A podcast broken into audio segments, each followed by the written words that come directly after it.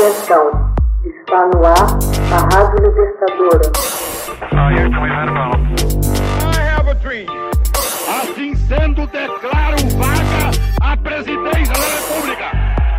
Começa agora o Hoje na História de Ópera Mundi. Hoje na História, 3 de fevereiro de 1962, os Estados Unidos impõem embargo econômico contra Cuba. Em 3 de fevereiro de 1962, um ano após a ruptura unilateral de relações diplomáticas com Cuba, o presidente John Kennedy dos Estados Unidos assinou o decreto que oficializou o embargo total do comércio com a ilha. Todas as transações comerciais, diplomáticas e aéreas entre o país caribenho e outros países do continente foram rompidas, com exceção do México.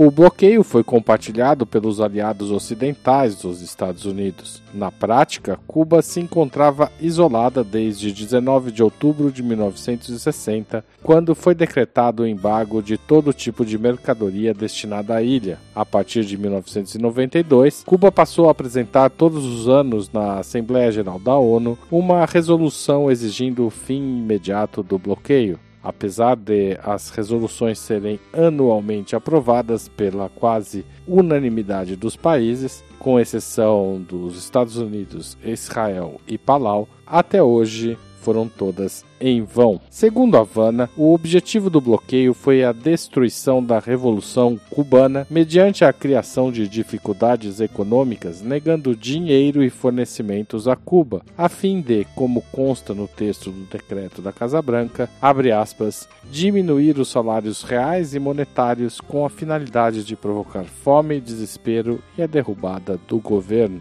Fecha aspas. Esta política foi aplicada por diversos governos norte-americanos e é entendida pelos cubanos como um ato de genocídio em virtude de dispositivos da Convenção de Genebra sobre o genocídio, que define como tal, aspas, os atos perpetrados com a intenção de destruir total ou parcialmente um grupo nacional, étnico, racial ou religioso. E, nesses casos, contempla abre aspas novamente, a sujeição internacional do grupo a condições de existência que tendam a acarretar sua destruição física, total ou parcial, fecha aspas. Essas ações são caracterizadas pelo governo de Washington, por grande parte da diplomacia internacional e pela mídia como embargo comercial, visto que o bloqueio significaria a utilização de meios militares para isolar o país e impedir qualquer movimentação interna e externa a ele mas Cuba interpreta como bloqueio, porque buscam o isolamento, a asfixia e a imobilidade do país com o propósito de levar a população interna a questionar a soberania e independência do país. O governo norte-americano insiste que o embargo é um instrumento que só diz respeito aos interesses bilaterais e tem como meta pressionar o governo de Cuba para trazê-lo de volta à democracia e às liberdades políticas e econômicas.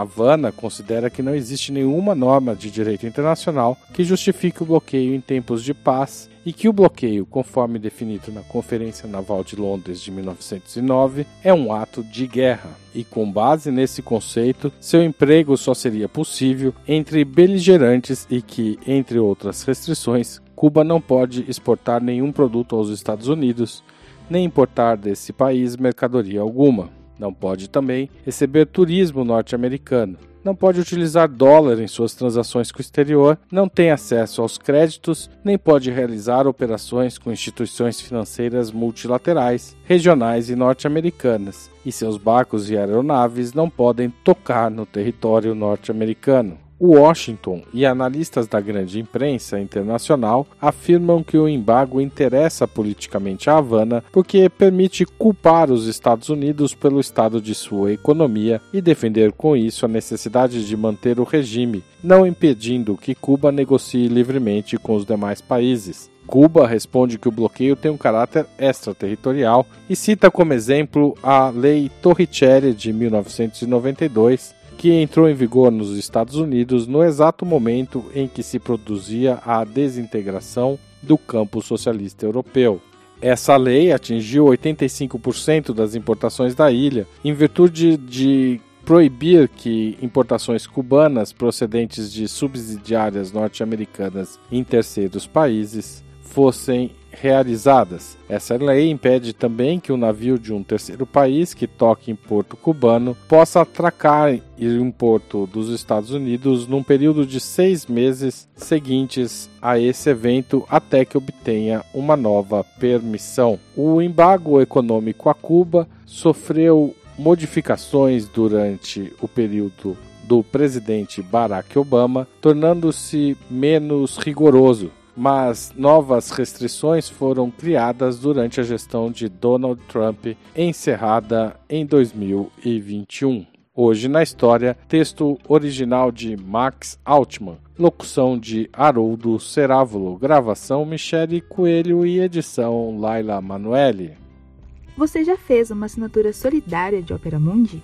Com 70 centavos por dia, você ajuda a imprensa independente e combativa. Acesse www.operamundi.com.br/apoio.